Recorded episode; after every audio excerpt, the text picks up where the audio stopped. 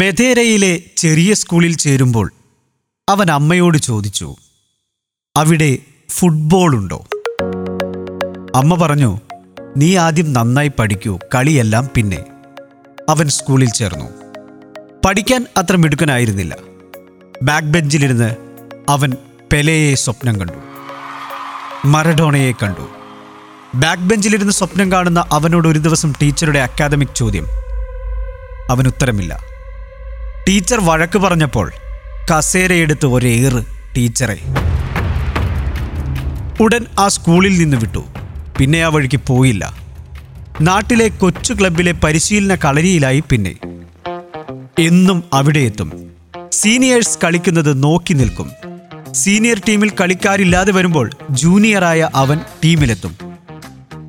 1995-ൽ പയ്യൻസിൻ്റെ മികവും ആത്മാർത്ഥതയും കണ്ട് മെതേരയിലെ നാഷണൽ ക്ലബ് അവനെ ടീമിലെടുത്തു. അതായിരുന്നു തുടക്കം. എല്ലാ കളികളിലും അവന് കളിക്കണമായിരുന്നു.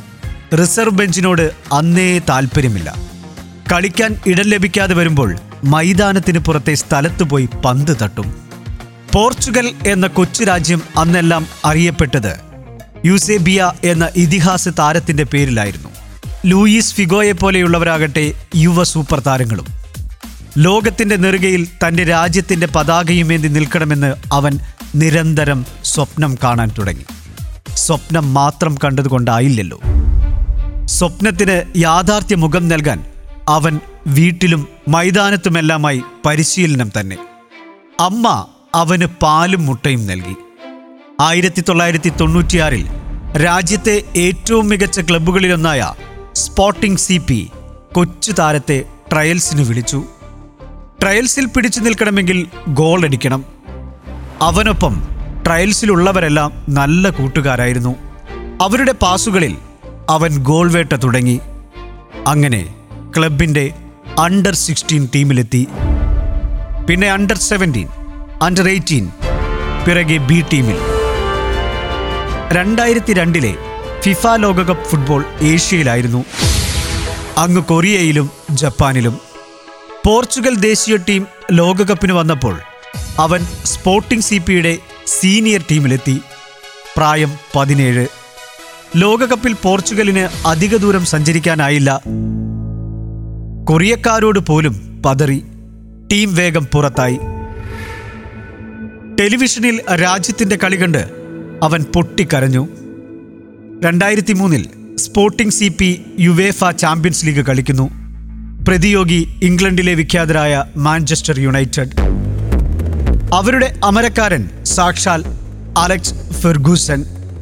സ്പോർട്ടിംഗ് സംഘത്തെ അനായാസം തോൽപ്പിച്ചെങ്കിലും ഫെർഗിയുടെ പരിശീലക നേത്രം അവനിൽ പതിഞ്ഞു. ഉടൻ തന്നെ ക്ലബ്ബ് വഴി ഫെർഗി താരത്തെ ബന്ധപ്പെട്ടു. യുണൈറ്റഡും ഫെർഗിയും അവൻ്റെ സ്വപ്നങ്ങളിൽ നിറഞ്ഞവരായിരുന്നു. ഓഫർ സ്വീകരിച്ച് അവൻ ലിസ്ബണിൽ നിന്നും മാഞ്ചസ്റ്ററിലേക്ക്. അതായിരുന്നു മാറ്റം. പ്രീമിയർ ലീഗിൽ യുണൈറ്റഡിനായി പിന്നെ പയ്യൻസിൻ്റെ കിടിലൻ ഗോളുകൾ. 2003-ൽ FA കപ്പിൽ യുണൈറ്റഡ് കിരീടം നേടിയപ്പോൾ വിജയഗോൾ അവൻ്റെ വകയായിരുന്നു. ഫെർഗിയുടെ പയ്യനായി മാറിയതോടെ കളിയിലെ തന്ത്രങ്ങളും അവന് കൂടുതൽ സുപരിചിതമായി. ആരോഗ്യം തന്നെ സർവ്വതനാൽ പ്രധാനമെന്ന ആശാന്റെ വാക്കുകൾ അവൻ്റെ ചെവിയിൽ മാറ്റൊലിയായി. കളിയിലെ തന്ത്രങ്ങൾക്കൊപ്പം കുശാഗര ബുദ്ധിക്കാരനുമായ ഫെർഗി അവനെ സ്വന്തം മകനെ പോലെ നോക്കി. 6 വർഷം മാഞ്ചസ്റ്ററിൽ, 3 തവണ പ്രീമിയർ ലീഗ് കിരീടം, 1 തവണ ചാമ്പ്യൻസ് ലീഗും. 196 പ്രീമിയർ ലീഗ് മത്സരങ്ങളിൽ നിന്നായി 196 ഗോളുകൾ. അതോടെ ലോകം അവനെ വിളിച്ചു CR. 7 എന്ന നമ്പർ അവന് എന്നും പ്രിയപ്പെട്ടതായിരുന്നു. സ്പോർട്ടിങ്ങിൽ കളിക്കുമ്പോൾ ധരിച്ച ജേഴ്സിയിലെ നമ്പർ. പിന്നെ അത് ആവേശമായി. 7 തന്നെ വേണമെന്ന നിർബന്ധം. 7നോടുള്ള ഏഴഴക സ്നേഹത്തിൽ കളിയെഴുത്തുകാർ ആ വലിയ പേര് ചുരുക്കി എഴുതി CR7. CR7. 2006-ലെ ജർമ്മൻ ലോകകപ്പ്. പോർച്ചുഗൽ സെമി വരെ എത്തിയപ്പോൾ ഫിഗോയ്ക്കൊപ്പം ഉയർന്നു അവൻ്റെ ഖ്യാതിയും. അതിനിടെ പ്രിയപ്പെട്ട അമ്മയ്ക്ക് തന്നെ താനാക്കിയ അമ്മയ്ക്ക് അർബുദബാധ വന്നപ്പോൾ അവൻ അമ്മയ്ക്കരികിലെത്തി എല്ലാ ചികിത്സയും നൽകി. രോഗം ഭേദമാവുന്നതുവരെ അമ്മയ്ക്ക് തണലായി നിന്നു. അടുത്ത വർഷം അവൻ ദേശീയ ടീമിൻ്റെ അമരക്കാരനായി മാറി. ഫുട്ബോൾ വിപണിയിൽ അവരെ പൊന്നും വിലയ്ക്ക് സ്വന്തമാക്കാൻ എത്രയോ ക്ലബ്ബുകൾ റെഡിയായിരുന്നു. പക്ഷേ ഫെർഗിയോടുള്ള സ്നേഹത്തിലും അദ്ദേഹം നൽകിയ വാത്സല്യത്തിലും പോകാൻ മടിച്ചു. പക്ഷേ റയൽ മാഡ്രിഡ് 80 ദശലക്ഷം യൂറോ എന്ന മോഹിപ്പിക്കുന്ന തുക പറഞ്ഞപ്പോൾ അവൻ ഫെർഗിക്കരികിലെത്തി.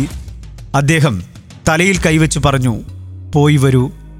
ആദ്യ സീസണിൽ തന്നെ റയലിനായി 33 ലാലിഗ ഗോളുകൾ, അടുത്ത സീസണിൽ 40. അതിനിടെ 2010 ദക്ഷിണാഫ്രിക്കൻ ലോകകപ്പ് പ്രീ ക്വാർട്ടറിൽ പോർച്ചുഗൽ പുറത്തായെങ്കിലും അവൻ ഒരു ഗോളിൽ സാന്നിധ്യമറിയിച്ചു. 2012 യൂറോപ്യൻ ചാമ്പ്യൻഷിപ്പിലും അവൻ ഗോളുകൾ നേടി. പക്ഷേ ദേശീയ ടീമിന് മുന്നേറാനായില്ല. 2012 റയലിനായി ഗോൾ വേട്ട, ലാലിഗ കിരീടം. 60 ഗോളുകളായിരുന്നു ആ സീസണിൽ അദ്ദേഹം നേടിയത്. 2013 റയലിനായി ചാമ്പ്യൻസ് ലീഗ്, ആകെ 51 ഗോളുകൾ. ചാമ്പ്യൻസ് ലീഗിൽ മാത്രം 17 ഗോളുകൾ, സർവകാല റെക്കോർഡ്. 2014 ലോകകപ്പ് ബ്രസീലിൽ അവൻ്റെ ചിറകിലേറി പറങ്കിപ്പട. പക്ഷേ എങ്ങുമെത്താനായില്ല. രാജ്യമെന്ന സ്വപ്നത്തിൽ തനിക്ക് പിഴയ്ക്കുമ്പോൾ അവൻ പലപ്പോഴും ആരും കാണാതെ വിതുമ്പി.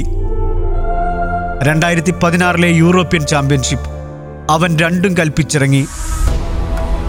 ടീം കലാശ പോരാട്ടത്തിലെത്തി. പ്രതിയോഗികൾ ഫ്രാൻസ്. മത്സരം തുടങ്ങി 25-ാം മിനിറ്റിൽ തന്നെ അവന് പരുക്ക്, സ്ട്രെച്ചറിൽ പുറത്ത്. പക്ഷേ ആശുപത്രിയിലേക്ക് പോയില്ല. അവൻ ബെഞ്ചിലിരുന്ന് ടീമിനെ പ്രോത്സാഹിപ്പിച്ചു. പോർച്ചുഗൽ കപ്പുയർത്തി. അവൻ്റെ ആ സ്വപ്നം യാഥാർത്ഥ്യം.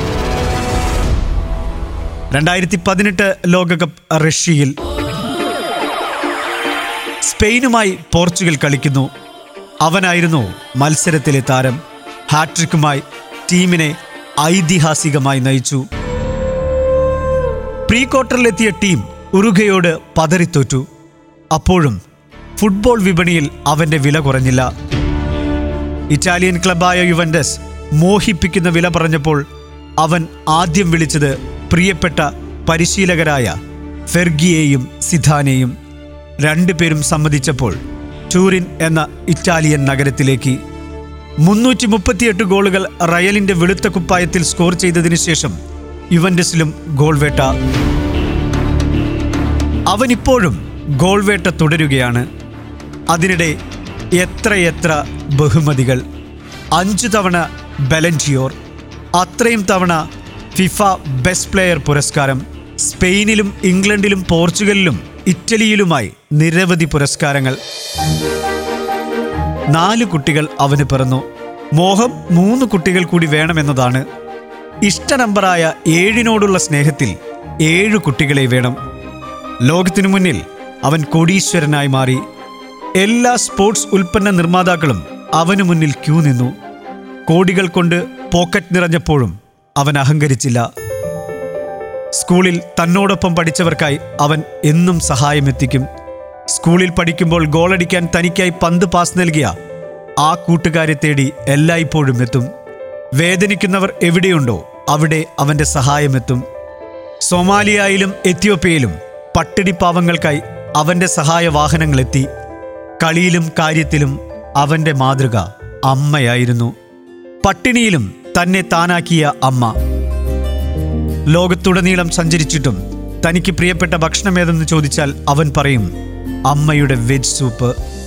അന്നും ഇന്നും അവന് മാറ്റമില്ല. ഇപ്പോഴും മത്സരത്തിനിടെ കോച്ച് തിരികെ വിളിച്ചാൽ അവൻ പിണങ്ങും. 90 മിനിറ്റും അവന് കളിക്കണം. കൂട്ടുകാർ പന്ത് പാസ് ചെയ്തില്ലെങ്കിൽ അവൻ പിണങ്ങും. കാരണം അവന് ഗോളടിക്കണം. നല്ല മത്സരം എന്നത് അവൻ ഇഷ്ടമാണ്. അപ്പോഴാണ് വീര്യം കൂടുക. മെസ്സിയെ അവൻ ഇഷ്ടമാണ്. കാരണം മെസ്സിയാണ് ബെസ്റ്റ് പ്രതിയോഗിയെന്ന് അവനറിയാം. നല്ല പ്രതിയോഗിയെ കാണുമ്പോൾ, അവർ മൈതാനത്ത് വരുമ്പോൾ അവൻ കൂടുതൽ ശക്തനായി മാറും. കാൽപന്ത് മൈതാനത്ത് അവനോളം കരുത്തരില്ല. അവൻ അമ്മയുടെ ക്രിസ്റ്റിയാനോ, അച്ഛൻ്റെ റൊണാൾഡോ, ലോകത്തിൻ്റെ CR, കാൽപന്തിൻ്റെ CR7.